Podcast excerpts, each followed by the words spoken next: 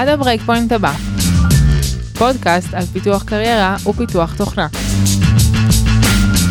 היום פרק שממש ממש נוגע ללבי, תחום של מסע ומתן, איך לשפר את ההצעה שאנחנו מקבלים, איזה טכניקות יש ברשותנו, איזה טענות אפשרויות יכולות לעלות בזמן ההצעה, כמה חשוב הסטייט המנטלי שלנו בזמן השיחה, ועוד ועוד ועוד דברים. אני ממש ממש שמחה להיות כאן היום עם לין הורוביץ וייס, אמרתי נכון? כן, לגמרי, כיף להיות פה. ממש כיף שאת פה איתנו. לין צברה קצת מייסטון בתחום של המשא ומתן, והרגשנו לנכון להביא דווקא אותה לדבר על הנושא ולגוע בכל הנקודות שיש לנו לדבר עליהן היום. אז בואי תציגי את עצמך, לין. אז קודם כל, כיף להיות פה. אז קצת על עצמי. הקריירה המקצועית שלי התחילה תכלס ב-8200, הייתי שם 4 שנים. אחר כך הגעתי לוויקס, הייתי שם במדיה טים, בעיקרון התעסקנו שם בתשתיות שקשורות למדיה, עבודה בסקייל מטורף, במולטי קלאוד וכו', בקאנד אנג'ינירינג כמובן, בעיקר, ואחרי באמת תקופה של 4 שנים שם, החלטתי שאני רוצה דווקא לעבוד בסטארט-אפ קטן, וידעתי שהייתי רוצה שזה יהיה בתחום שקשור לרפואה, או לעולם של כזה דוגוד כזה. והגעתי ל-A-Doc. A-Doc זה, למי שלא מכיר, סטארט-אפ רפואי. בעצם הוא נותן פתרון AI למציאת בעיות אקוטיות בסריקות רפואיות. זה בעצם כלי עזר לרדיולוגים.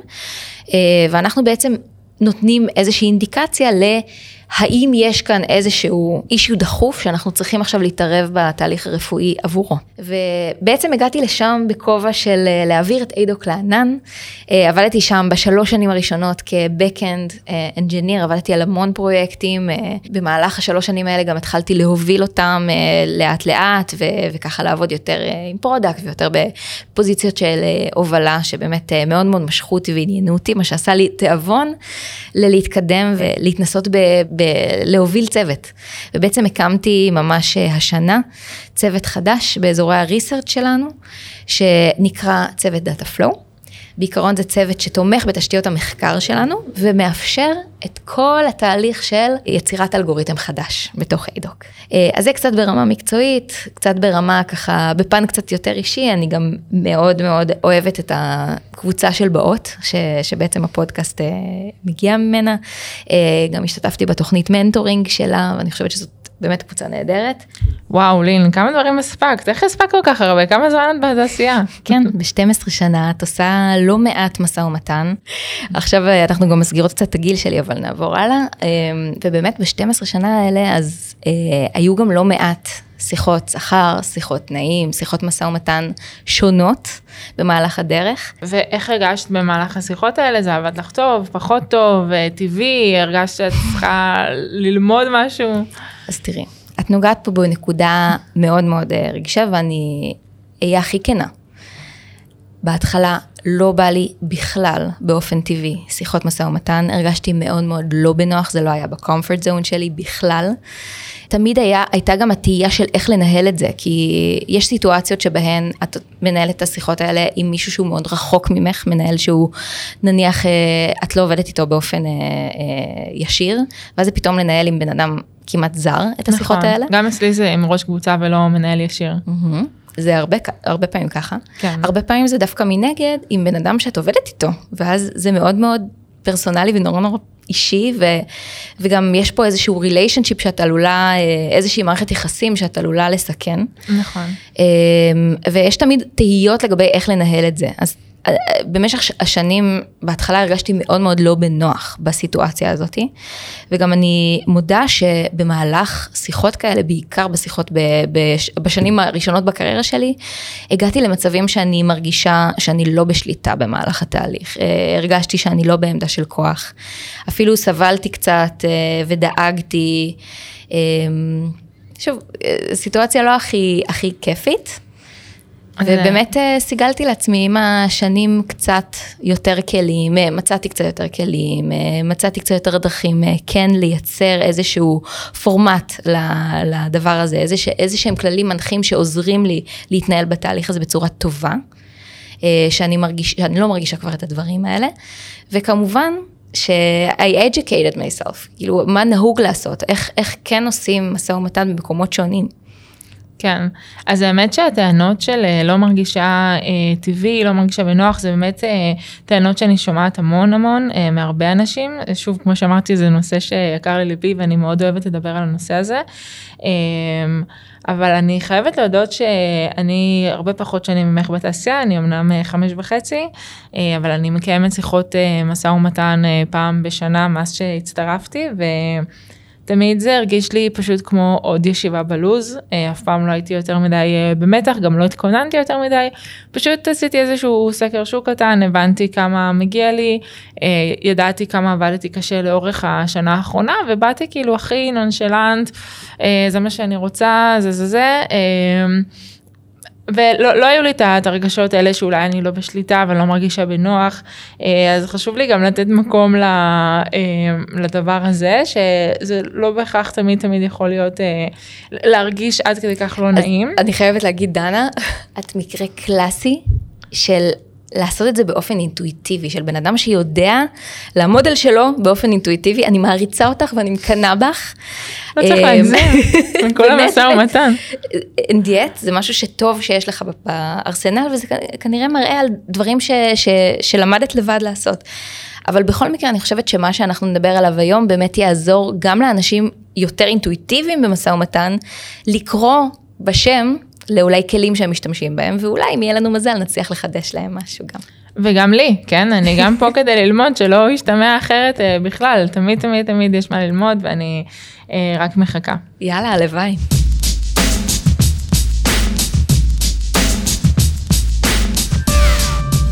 אז בעצם כשאנחנו מדברות על משא ומתן, מה שאנחנו בתכלס רוצות להגיד, זה איך משפרים את הרווחה הכלכלית שלנו. וברווחה הכלכלית יש כאן כמה פרמטרים שצריך להתייחס אליהם. הראשון, כמובן, הכי נחפוץ, הכי ידוע, זה השכר, שהוא גם מתחלק לשכר בסיס ושעות נוספות, תשלום על תורנויות של אונקול, כל מיני החזרים, אולי על חדר כושר, הוצאות בריאות וכדומה. עוד מרכיב שיש לנו בשכר זה אופציות, RSU ומניות. אופציות זה יותר נוגע לסטארט-אפים שעדיין לא הונפקו בבורסה, ובעצם מחלקים אופציות לעובדים שלהם בשביל היום שיום אחד זה יונפק ויהיה שווה הרבה הרבה הרבה כסף. והדבר השני שיש לנו זה בעצם מניות שהן כבר מובשלות, בדרך כלל בחברות שהן כבר מונפקות בבורסה, ואז בעצם מקבלים אותם או בזמן חתימה על חוזה, או כתלות במשך הזמן שאתה בחברה, ואז אתה מקבל עוד.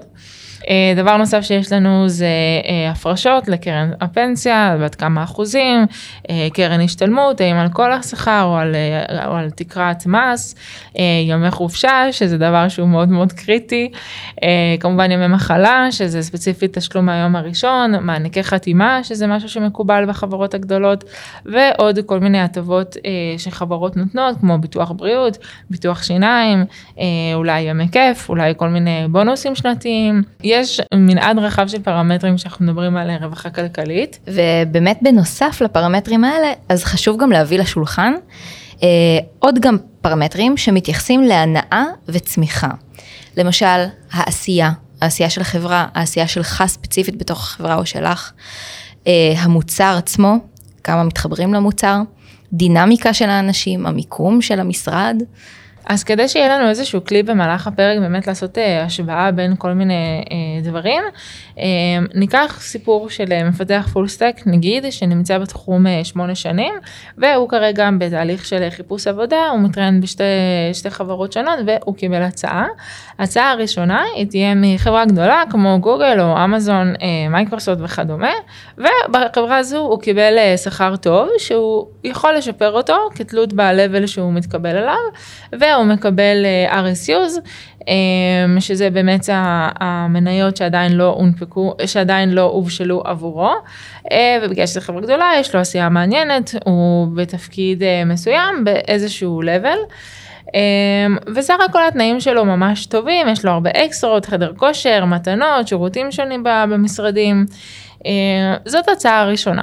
אז כדי לעשות את זה מעניין, ההצעה השנייה ממש שונה בתכלית, ממש חברת סטארט-אפ, שבעצם יש בה פחות מ100 איש, R&D קטן, שכר טוב, אבל פחות גבוה. מציעים לו הרבה אופציות, כאמור החברה עדיין לא מונפקת, העשייה מתאימה לו בול, ומתעסקת בגרפיקה ממוחשבת, בטכנולוגיות הכי חדישות, זה יתאפשר לו להתפתח מהר בכיוון שהוא רוצה, במידה והוא רק רוצה. יש שם חבר'ה צעירים, כולם מהאזור שלו, תנאים נוחים. בסופו של דבר שתי הצעות טובות, נכון דנה? לגמרי, אני רק חייבת לציין שהדוגמה השנייה ממש הזכירה לי את עצמי, בתוך להיות פה. ממש ראיתי את עצמי בפנים. אז שתי הצעות טובות, נכון? אבל הן שתיהן ראשוניות. והוא מתקדם במסע ומתן, ובסוף המסע ומתן הוא יצטרך באמת להחליט בין שתיהן. המטרה שלו זה למקסם כמה שיותר את ההצעות, ככה שהוא באמת יוכל להחליט בין האופציות טובות ביותר עבורו, ויש פה מקום לשיפור, כן? יש פה גם מקום לשיפור, ויש פה גם כלי של שתי הצעות שעומדות זו מול זו. מעולה. אז עכשיו שאנחנו מבינות מה הפרמטרים שנרצה לשפר במסע ומתן, אנחנו יכולות להתחיל לדבר על איך עושים את זה.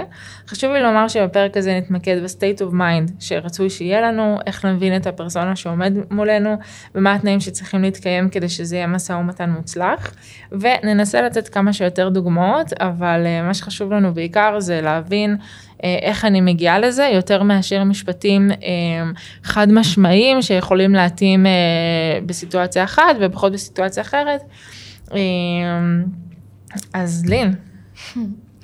אוקיי, אני רוצה להתחיל האמת מקודם כל לדבר על נקודת המוצא. ונקודת המוצא של רובנו במשא ומתן היא שמדובר בסוג של קרב, אני עכשיו יוצא לקרב. אוקיי? יש את הצד שלי ויש את הצד השני. המטרה שלי היא לשבור את הצד השני, או יותר נכון, לגרום לו להתפשר, בשביל שאני אקבל את מה שאני רוצה. אני חייבת לומר שאני תמיד לאורך השנים נהגתי לומר שמסע ומתן זה משחק. אולי את רואה בזה קרב, אבל אני תמיד אהבתי לקרוא לזה משחק, שבו במרכאות יש מנצח אחד, שזה בדיוק מה שאת מתארת, כמו קרב שמישהו מנצח, אז יש מנצח אחד, ולי היה מאוד נוח להסתכל על זה ככה, כי זה מאוד הכלילי את הסיטואציה, כאילו זה לא קרב שזה מאיים, זה משחק, כאילו בין משחק. ברור שבסופו של דבר יש כאן משהו שהוא מאוד קריטי על סדר היום, והוא מאוד חשוב לי, אבל אני מתחברת לטרמינולוגיה. אז תראי, משחק זה דרך קצת יותר חיובית באמת להסתכל על זה, אבל אני כן דווקא רוצה לדבר על דרך אפילו עוד יותר טובה להסתכל על זה, כי שוב, דווקא עולם המשחק משחק פה לטובתנו, אוקיי? אבל גם במשחק הזה, השאלה היא אם את מסתכלת על משחק של שני צדדים, או משחק שהוא סך הכל קואופרטיבי, אוקיי? מה שאני רוצה לדבר עליו היום, זה קודם כל בהשראה של בן אדם בשם קריס ווס. טיפונת רקע על קריס ווס, הוא בגדול, בחור מאוד מאוד מפורסם, הוא מעביר היום קורסים ויש לו ספר גם שנקרא Never Split the Difference, והוא בעצם מומחה במשא ומתן, בגדול הוא היה מי שהוביל בעבר את ה-FBI Hostage Negotiation, אז הוא היה אחראי על משא ומתן כשהיו מצבים מסכני חיים של hostages, אז מאוד מעניין, קודם כל אני כבר עוצרת כאן ואומרת, אני סופר ממליצה להאזין / לקרוא את הספר שלו, אני למדתי ממנו המון. הוא נקרא Never Split the Difference. אוקיי. עכשיו, הוא גם יש לו איזשהו מאסטר קלאס, יש הרבה מאוד דרכים לצרוך את האינפורמציה ואת הידע שלו. אז מה שהוא בעצם אומר, ואני מאוד מאוד מתחברת אליו, זה שבעצם לא מדובר פה בקרב. מה שמדובר פה זה באיזשהו מהלך קואופרטיבי. בעצם המצב, הסיטואציה, הם היריב המשותף. במרכאות. האדם בצד השני של השולחן הוא השותף שלנו למשא ומתן. הרעיון הוא לעבוד ביחד איתו ולא נגדו, במטרה להגיע לפתרון שישרת את שנינו. אני ממש ממש אוהבת את הגישה הזו ומאוד מתחברת אליה, אני גם חושבת שהיא בהכרח נכונה בסיטואציות של משא ומתן, כי למשל בדוגמאות שלנו, שבין אם זה הגמפה ובין אם זה הסטארט-אפ ובין אם זה עכשיו אני במקום העבודה שלי, כנראה שהצד השני רוצה שאני אחתום אצלו ושאני אשאר אצלו, ואני גם רוצה כי אני מנהלת משא ומתן, אז באמת יש לנו את אותה מטרה. עכשיו יש איזשהו גאפ בדרך שצריך לעבור אותו, זה, את קוראת לזה היריב המשותף, שצריך לעבור אותו, ובוא נשמע איך. לגמרי. אז קודם כל, כמו שאת אומרת, מטרה משותפת, יריב משותף, איך שתרצי לקרוא לזה. אבל בסופו של דבר אנחנו עובדים ביחד. ובגדול, אם אנחנו רוצים לעשות מסע ומתן אפקטיבי, אז כמו שאמרנו, הוא משותף. ויש לנו 3 מטרות פה, אוקיי? מטרה ראשונה, אמונה.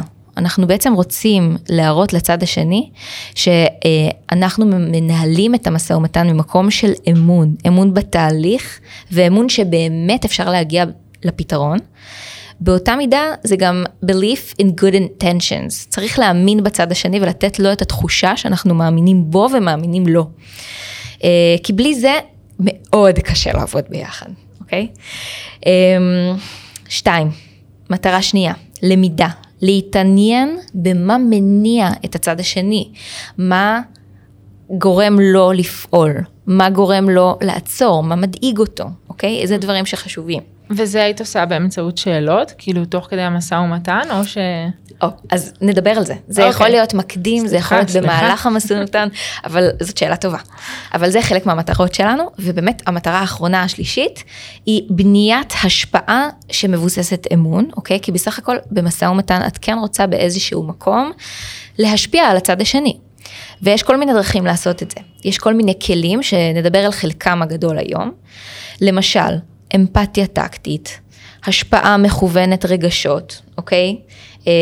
אני רוצה להדגיש שאנחנו נדבר על זה, זה לא בהכרח יש פה עניין מניפולטיבי, אוקיי? אלא יש פה עניין של להבין מה מניע את הצד השני, ולשקף לו מה מניע אותנו, נדבר על זה. ובנוסף, אפשר להגיע להבנה משותפת, לבנות השפעה ואולטימטיבית, גם לסגור דילים ביחד, אוקיי? אז שוב, בניית השפעה. אז 3 נקודות, אמונה, למידה, בניית השפעה.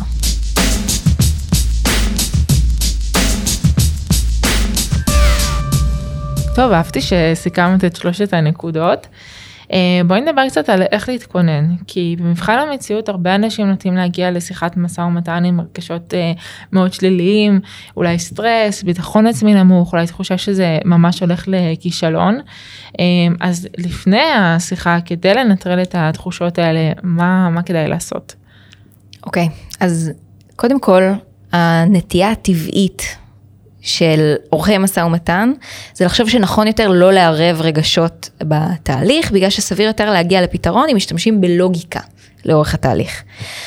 אבל מחקרים נורולוגיים מראים שפשוט אין דרך להוציא רגשות של אנשים מהמשוואה, וגם לא כדאי, אנחנו בני אדם, זה חלק ממי שאנחנו, אוקיי? אבל, having that said, במציאות, רגשות מודחקים, בעיקר רגשות שליליים, יכולים להשפיע על התהליך לרעה, ולהפריע לו.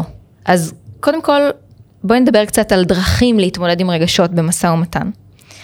דבר ראשון, זה לעבוד על ניטרול של רגשות שליליים, ו2, זה לשים למטרה להגדיל פוקוס על רגשות חיוביים. בואי ניכנס לכל אחד מהם. בואי נתמקד באחד. כן, אז בואו נדבר על ניטרול רגשות שליליים, דברים כמו פחד, חשדנות, כעס, תוקפנות, חוסר אמון בצד השני, אלה דברים קריטיים, אוקיי? צריך לחשוב טוב טוב לפני שאנחנו מתחילים את המשא ומתן, מאיפה הרגשות האלה בכלל מגיעים, לייצר סדר עדיפויות אצלנו, להבין מה אנחנו רוצים ולדייק מה אנחנו מבקשים. אם אנחנו לא נדבר על זה במהלך המשא ומתן, לא משנה מה הצד השני יציע לנו, זה לא יהיה מספיק.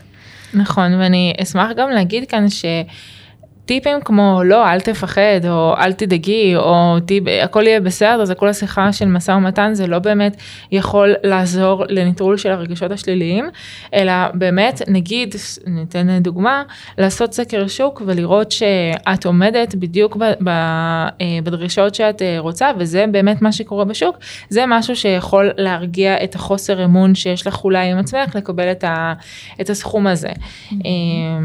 אולי יש לך עוד דוגמאות אולי? תראי, בואי נשתמש בדוגמה שדיברנו עליה בהתחלה, יש לנו בעצם הצעה לאיזשהו סטארט-אפ, ובעצם למועמד שלנו באמת חשובים התנאים, חשוב השכר וכו'.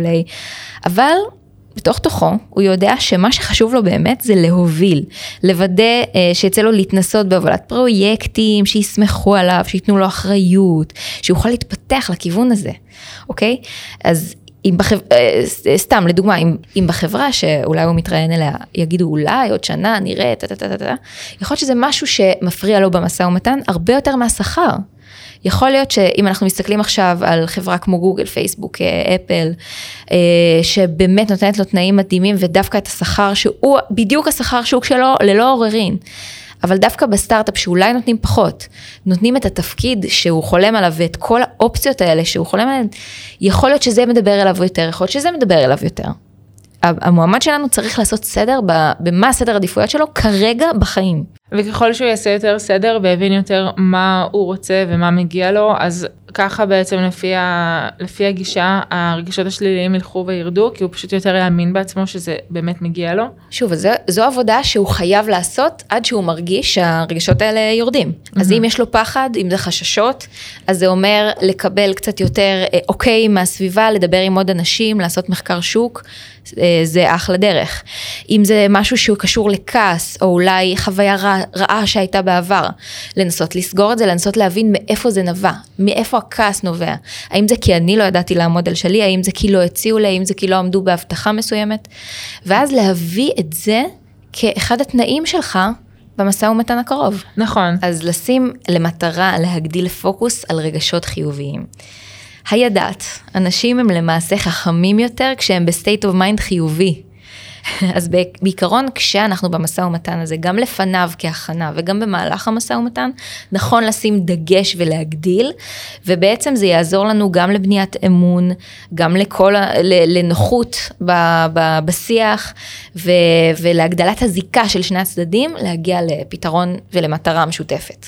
כאן חשוב לומר שזה אולי יכול להישמע כמו איזושהי מנטרה חיובית כזו, אבל אולי קשה ליישום במבחן המציאות, כאילו מה להגדיל פוקוס על רגשות חיוביים, אבל בכל זאת אני חושבת שכל עוד זה במיינדסט שלנו, ואנחנו מודעים לזה שאולי באופן טבעי הרגשות שלנו הולכים יותר לכיוון השלילי, אבל אני מודעת לזה ואני בוחרת לשים את זה בפוקוס שלי ולהפוך את זה לחיובי, זה כבר צעד יותר טוב ממה שנהיה בו, מאשר אם לא נעשה את זה בכלל. לחלוטין. ואני ממש ממש ממש מסכימה עם גישה שהרגשות, אני לא אגיד חייבים, אבל כדאי מאוד שהם יהיו חיוביים סביב התהליך, גם סביב האמונה עצמית שאני יכולה וראויה לקבל את מה שאני מבקשת, וגם שבסוף זה כולה משא ומתן, כולה שיחת שכר, שום דבר לא... אבל גם משהו שבאמת חשוב לזכור, בכל הסיטואציה הזאת, כולה משא ומתן, זה כן משהו שאנחנו מכוונים עליו עכשיו, לפחות את השנה הקרובה לחיים שלנו, ותכלס גם יותר, המשא ומתן הראשוני בחברה, כשאנחנו מגיעים לחברה חדשה, it sets the tone, לשנים הקרובות, כי העלאה כשאת כבר בתוך החברה, היא שונה, התהליך הוא שונה, והקפיצות הן שונות, אוקיי? אז כן, אני חושבת שמשהו שחשוב מאוד מאוד לזכור, אם אנחנו כבר מדברים על רגשות חיוביים, שצריך לזכור שהצד השני הוא לא משוגע, אוקיי? יש לכל צד יש את הרציונל שלו, את המוטיבציה שלו, את הרגשות החזקים שבאים יד ביד עם הרצונות שלו, אפילו עם המטרות לגמרי מנוגדות לשלנו. אז נכון לשים לב שאנחנו מגיעים ממקום של סקרנות, של כבוד, של אמפתיה, של חיוביות במהלך המשא ומתן, וזה הכי יעזור לנו לקדם את המשא ומתן ואת המטרות שלנו. את יודעת, מרגיש לי שבשלב הזה יהיה נכון לתת איזושהי דוגמה. הייתי רוצה שניקח סיטואציה שהיא יחסית מאוד שלילית, שברור שהמשא ומתן הולך לכיוון מסוים, מצד מסוים והוא שלילי, ואיך אפשר לשבור את זה? אוקיי, אז יש לי דוגמה לא רעה, דווקא לא משיחה שהיא שיחת כניסה לתפקיד, אלא סביר יותר להניח שדבר כזה יותר יעלה בשיחה של העלאה או שיחה של שיפור תנאים, כשבן אדם כבר נמצא מיילג' מסוים בתוך החברה. ואז בואי נאמר שרוצה באמת שיפור שכר. זה ממש ממש בסדר גם לרצות רק במרכאות שיפור בשכר. ואז בואי נגיד שתשובה אפשרית מהמנהל יכולה להיות, רגע, מה לא חשוב לך עשייה? לא חשוב לך מה שאנחנו עושים פה? אתה לא מחובר לחברה? לא מעניין אותך? כאילו... זה כל כך מוכר. כן, וגורמים לנו להרגיש אשמים, ופתאום מעוררים בנו המון רגשות שליליים של אשמה, ושל וואלה, אני חזיר אולי, שאני מבקש עכשיו בכלל העלה, שאני מבקש עכשיו שכר, ואני רוצה שנייה לעשות פה סדר. רק מהמושגים שהספקנו לדבר עליהם, שהם נגיד אמונה בצד השני, אוקיי? והבנת המניע של הצד השני, ולקחת את הרגשות השליליים ולהפוך אותם, לשים דווקא פוקוס על החיובי, אז ככה הייתי עונה. קודם כל, עצם זה שאנחנו נמצאים כאן, עצם זה שהשיחה הזאת מתנהלת, שאני כאן, שאני מנהלת את השיחה הזאת, מראה שאני מגיעה עם הרצון להישאר, ואני רוצה להמשיך לעבוד כאן, ויש לי את ה-best intentions. יש לי אמונה בחברה, אני אוהבת את החברה, עשיתי X, Y, Z, ואפשר לתת כאן דוגמאות על עוד דברים שמראים, על כמה חשובה לי החברה, או המוצר, או איפה שכל בן אדם נמצא, ומה שהוא רוצה דווקא להראות, ולשים עליו פוקוס. אז בגדול, אין ספק שהחברה חשובה לי.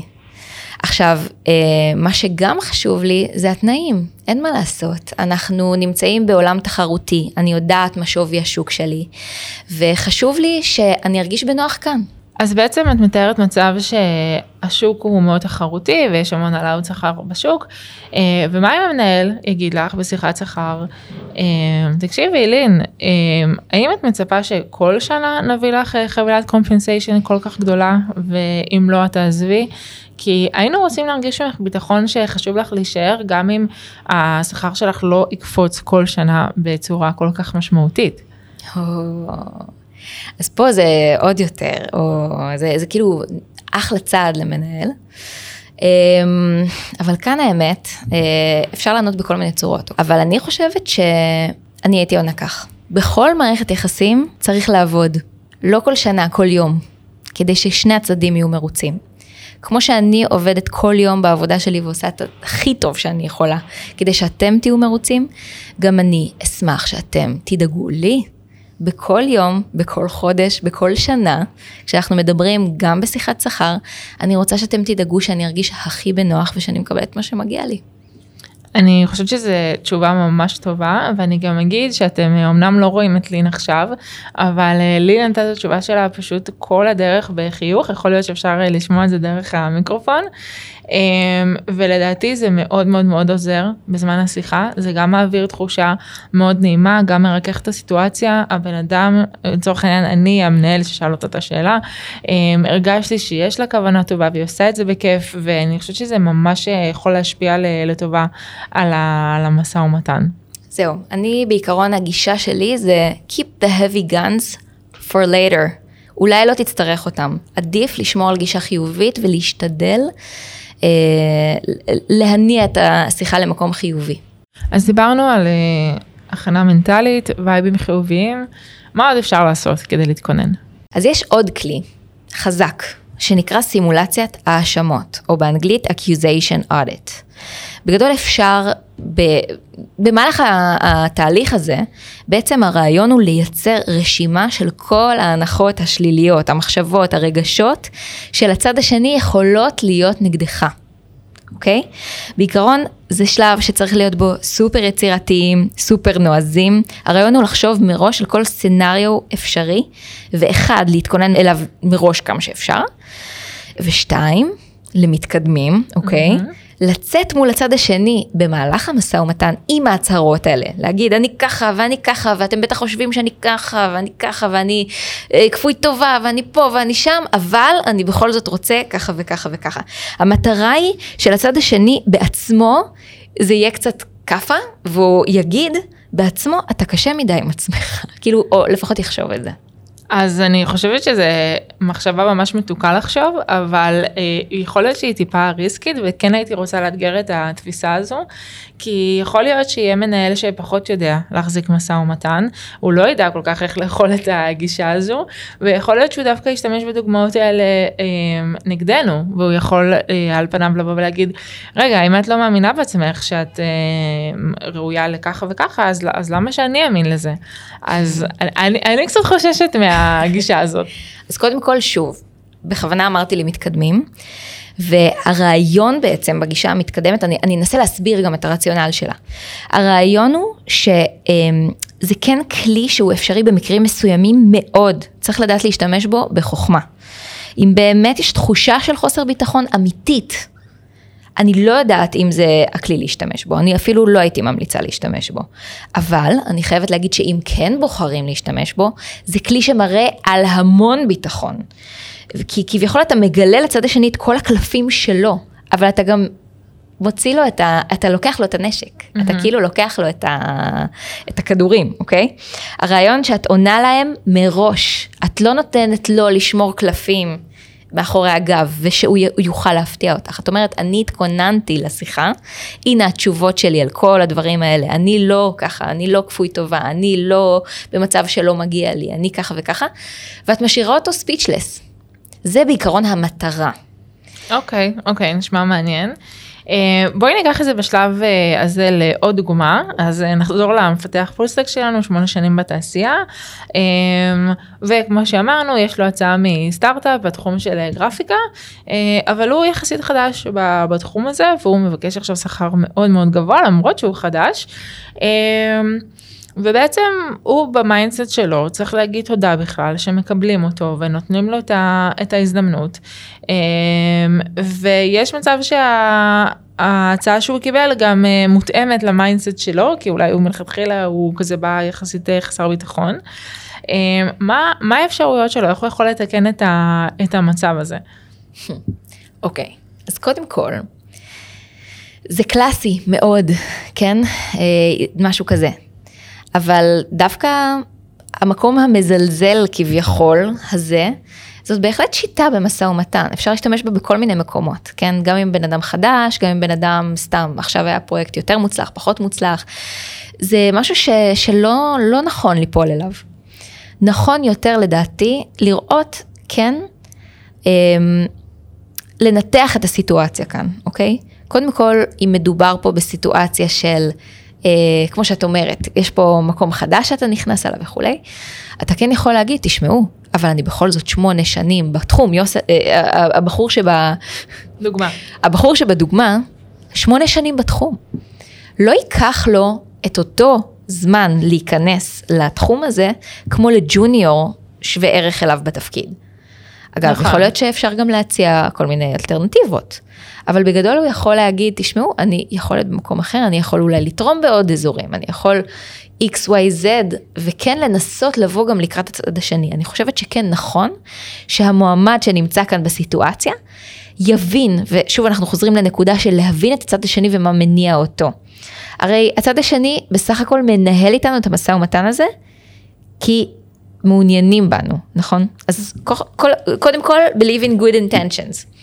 עכשיו, כן צריך להראות ולהתפקס בדברים המוצלחים. אני כן 8 שנים בתחום, כן יש לי ניסיון ב-related field. אם באמת מדובר פה במשהו שאני יודעת, שאני חדשה בו לחלוטין, אולי באמת השכר הזה הוא מתאים. אבל יכול להיות שאני יכולה להגיד, תשמעו, חברים, אני יכולה להיות בכל מקום אחר.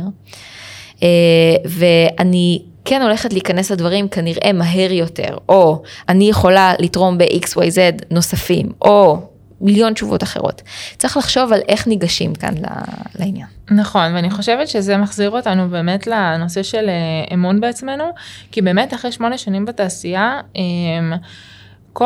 לדעתי, כל מפתח לומד best practices ויודע איך להתנהל בתוך ארגון ועם מנהלים, והוא ממש מביא איתו ניסיון מאוד מאוד רחב, שברמת האמונה העצמית צריך לדאוג שהוא לא מתבטל, כאילו שהוא לא מבטל את הדבר הזה שהוא מביא איתו, רק בגלל שהצד השני בא ואומר לו, רגע, אבל אתה חדש בעולם של הגרפיקה.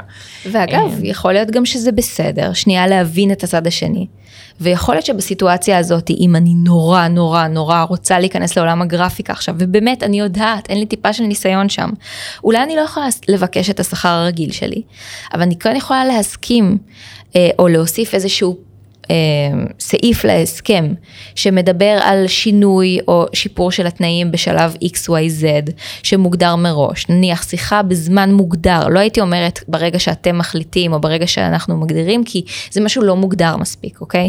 זה משהו שכן חשוב להגדיר אותו היטב, לא ברמת רמות או ברמה של מישהו ששופט אותך בשלב מאוחר יותר, אלא בצורה מאוד מאוד מוגדרת. כן. או שאת יודעת, כאילו, יכול להיות שאנחנו רוצים דווקא תנאים, אוקיי? אני רוצה להתעסק בגרפיקה, אני מוכן לשכר קצת יותר נמוך, אבל אני רוצה לוודא שבזה אני מתעסק. נכון. אז כן, באמת להגדיר צ'ק פוינטס של, אוקיי, נגיד אחרי חצי שנה, אחרי שנה, דברים שהם כאילו מאוד מאוד מוגדרים, לגבי העלאות שכר באמת יכול לעזור כאן. באופן אישי, אני לא הייתי מבטרת כל כך בהר, וכן הייתי מתעקשת על מה שמגיע. לא לוותר, חס וחלילה. זה פשוט גישות שונות שיכולות להיות במשא ומתן. המטרה היא כמובן להוציא את המקסימום מהמשא ומתן, אבל שוב, גם מתוך הבנה של הסיטואציה, אנחנו צריכים להיות מחוברים למציאות.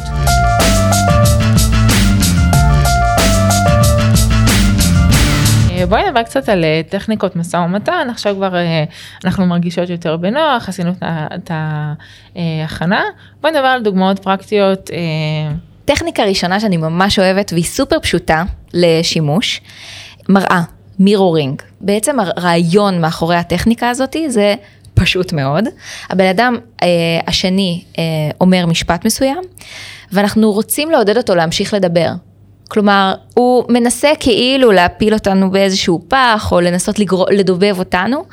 דרך מאוד מאוד טובה זה פשוט לחזור על כמה מילים האחרונות שלו, והוא ימשיך לדבר וייתן לנו עוד אינפורמציה שתעזור לנו במשא ומתן, או לפחות להבין את הכוונה שלו, או לגרום לו להגיד משהו נוסף שיעזור לנו בהמשך.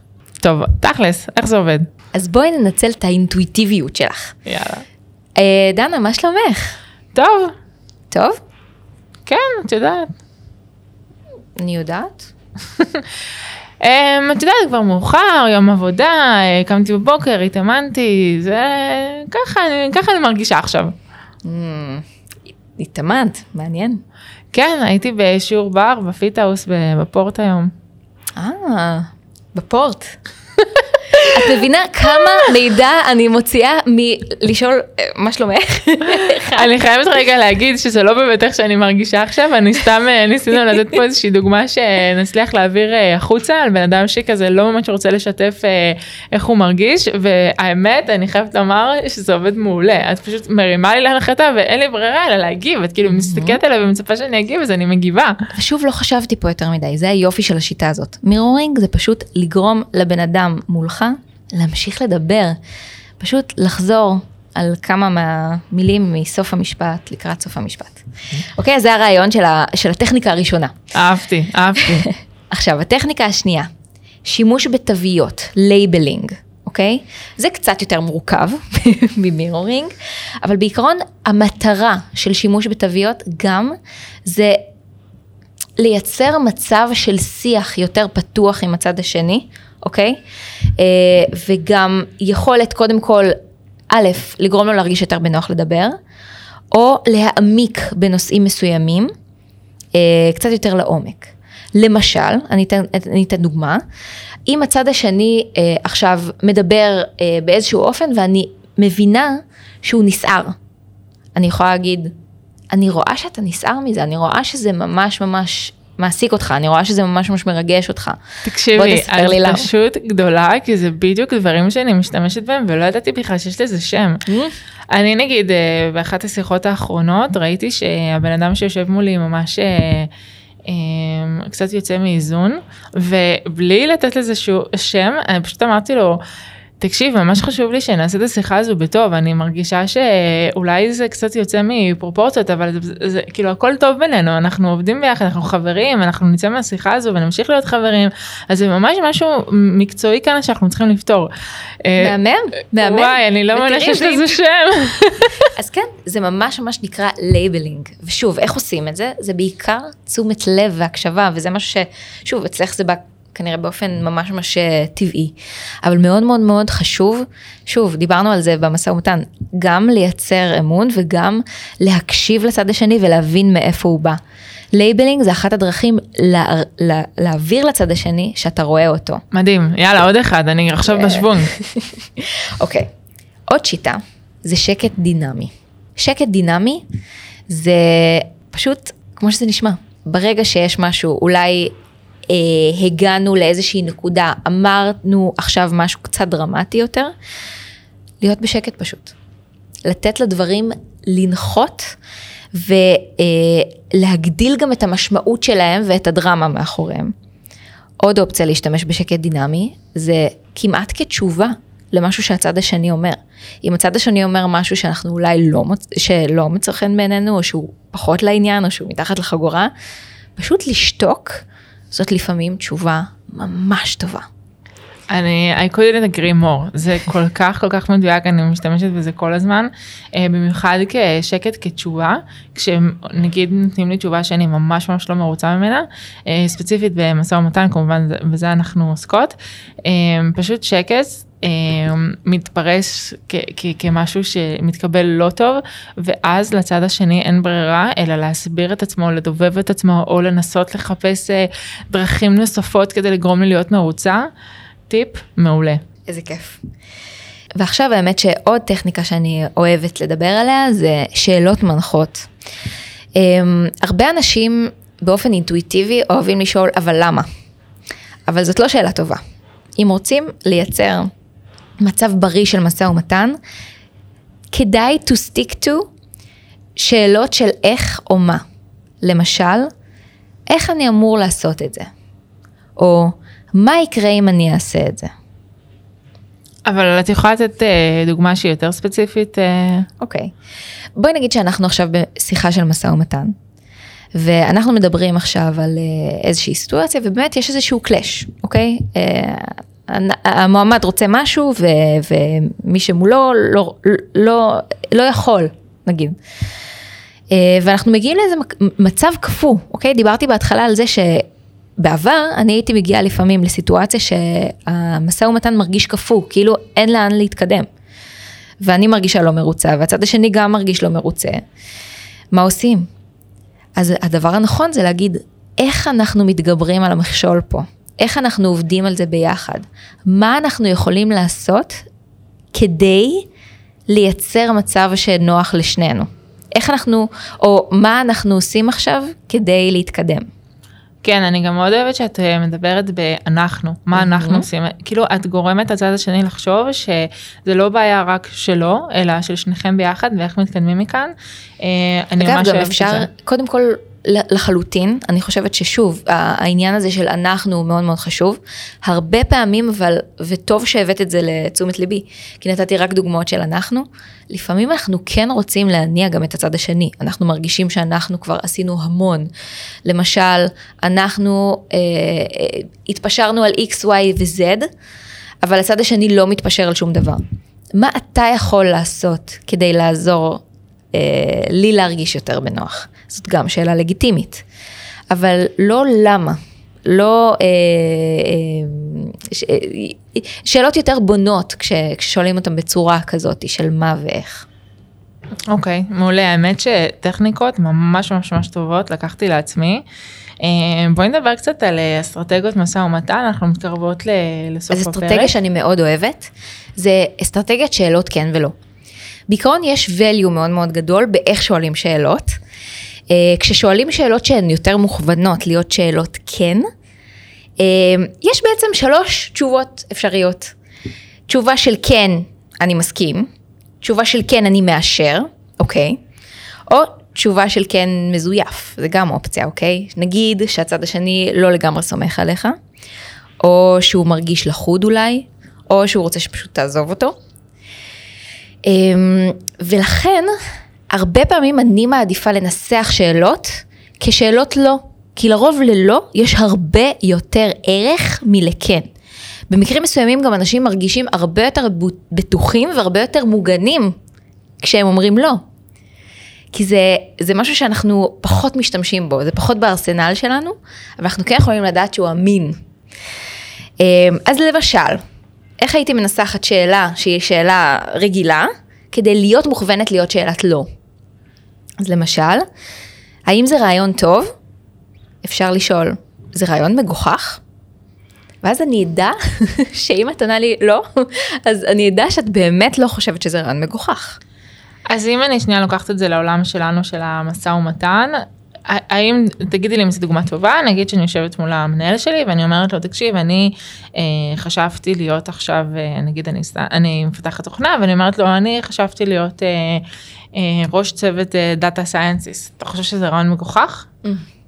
זה ככה? ככה עושים את זה? אז קודם כל, לגמרי, את יכולה לעשות משהו כזה. אני כן הייתי הולכת בצעדים יותר קטנים, כי כשאת שואלת, זה רעיון מגוחך, את כאילו, את כן מפילה פה פצצה. אני כן חושבת שבכל מסע ומתן, לא משנה מה, הייתי בונה את זה בצעדים קטנים יותר. אז לצורך העניין, אנחנו דווקא כן נשתמש בדוגמה שלך, ונגיד, תראה, אני מנהלת כבר, אני עכשיו עובדת כסופטוור אנג'יניר, במשך כך וכך וכך זמן, האם לדעתך זה מגוחך שאני אעשה איזשהו שינוי? או אני חשבתי לעשות איזשהו שינוי, אני מתנהלת בצורה כזאת וכזאת וכזאת, ומאוד נמשכת לכך וכך וכך וכך. האם מגוחך שאנחנו נעשה רגע ניסוי, או שאני אנסה לעבור תחום? מעולה, ממש אהבתי. עכשיו, בהמשך באמת לדוגמה הזאת, אני רוצה גם להגיד שלבוס שלך יהיה הרבה יותר קל להגיד שזה לא רעיון מגוחך, כי הוא גם לא צריך להתחייב בפנייך. הוא לא אומר לך כן. כאילו, הוא לא צריך להתחיל לחשוב ולעשות חישובים ולהתחיל לעשות בדיקות, כדי להגיד לך כן, זה אפשרי. אוקיי? זה הרבה יותר קל להגיד, זה לא מגוחך, ואז את יודעת שזה מקדם את, את יכולה לדעת איפה את עומדת, ואת יכולה לקדם את האינטרס שלך. אז קודם כל, העניין הזה של ההימנעות מכן, ולדחוף ללא, זה לעזור לצד השני לא להרגיש מחויב. עוד דבר, זה שבעצם, כשאנחנו בסיטואציה הפוכה, למשל, אנחנו נשאלים שאלת לא, אני ממש, ממש, ממש חושבת שיש אפקט מעולה, לכלי, לטכניקה, של השקט הדינמי שדיברנו עליה. כלומר, אם אני כבר אומרת לא, אז אני אשתוק אחר כך, כדי שיהיה הרבה יותר אפקט ללא שלי, והצד השני ידע שאני מתכוונת אליו.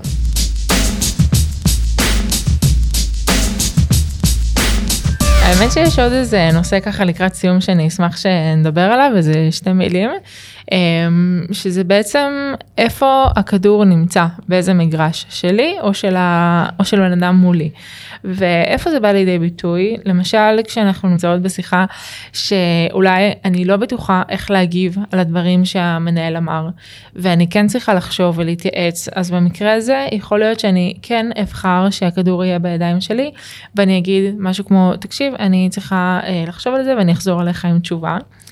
אבל גם יכול לקרות משהו אחר לגמרי, שבעצם אני יחסית משוכנעת ברצונות שלי, אחרי התנאים החדשים, או אולי לא תנאים בכלל שהמנהל הציג לי, ואני יחסית עומדת על שלי שצריך לעשות כאן איזשהו שיפור מהצד שלו, ובמקרה הזה אני אנסה להכווין לזה, להסביר את עצמי עוד יותר, ולהביא את הנקודות שלי ואת הפרספקטיבה שאני מסתכלת עליה, לשלוח במרכאות את המנהל עם חומר נוסף שהוא יכול לעבוד איתו מול המנהלים שלו, כדי לשפר את ההצעה, ולהכווין לאט לאט את הכדור, ממש אפשר לדמיין כדור מתגלגל לצד שלו, כשיש לו דברים לעבוד עליהם. אחרי שהוא קיבל את הפרספקטיבה הרחבה שלי. זה משהו שאני משתמשת בו הרבה, הוא יחסית עובד לי, יצא לך להשתמש בו? אז האמת שזה כלי קלאסי, כן? אני חושבת שזה יהיה הכי חנוני להגיד, אבל בסוף כל פגישה, ובעיקר במשא ומתן, שוב, אין לנו מצב של פגישה אחת וגמרנו, בדרך כלל זה פינג פונג. אז חשוב להגדיר action items, וחשוב להגדיר אחראי על כל אקשן אייטם. אז אני מאוד מאוד מתחברת למה שאת אומרת כאן, אני גם באמת באמת חושבת שיש יתרון בשלבים שונים של המשא ומתן, לאיפה הכדור נמצא, ואם זה באחריות שלך או שלא, ויש גם אפקט למשל לייצר מתח כשהכדור נמצא אצלך, או את יודעת, לתת לבן אדם השני לעשות שיעורי בית לצורך העניין, או לשאול אותו שאלות, כמו שאמרנו מקודם, של מה ואיך, מה אפשר לעשות? אולי תברר בשבילנו. דברים כאלה. אז כן, זה אחלה כלי, אבל צריך לראות, וכתלות בסיטואציה, להשתמש בו בחוכמה. יש עוד המון אסטרטגיות במשא ומתן, אני בטוחה שאין לך ספק, אבל אסטרטגיות ספציפיות שלמדתי דרך קריס ווס, זה נושא ראשון, זה הבסת פחד או אובדן, אוקיי? אסטרטגיות מיקוח שונות, הבנה של שפת גוף ודפוסי דיבור, ועוד נושא של מציאת הברבורים השחורים, מה שהוא קורא לו הברבורים השחורים. אני חושבת שכל הנושאים האלה עצומים, לא יהיה לנו זמן להיכנס אליהם היום, אבל אני כן ממש ממש ממש מעודדת אתכם, לקרוא עליהם, ללמוד עליהם, להאזין או לצפות במאסטר קלאס של קריס ווס. זה באמת שיטות מדהימות וזה eye-opening. האמת שממש סקרנת אותי, אני הולכת לקרוא על זה, במיוחד אחרי שמאוד התרשמתי כל מה שיש לקריס רוס לומר, אני מאוד מאוד אהבתי את זה. וכמובן עם האינטרפיטציה שלנו, שהוא גם מתייחס לדברים קצת אחרת, ואנחנו באמת הבאנו אותם אך ורק לעולם ההיירינג ולעולם המציאת עבודה, אבל הוא מסתכל בעצם על כל אינטראקציה אנושית כעל משא ומתן, ולכן זה מאוד מאוד מעניין לראות לאן הוא לוקח את זה. כן.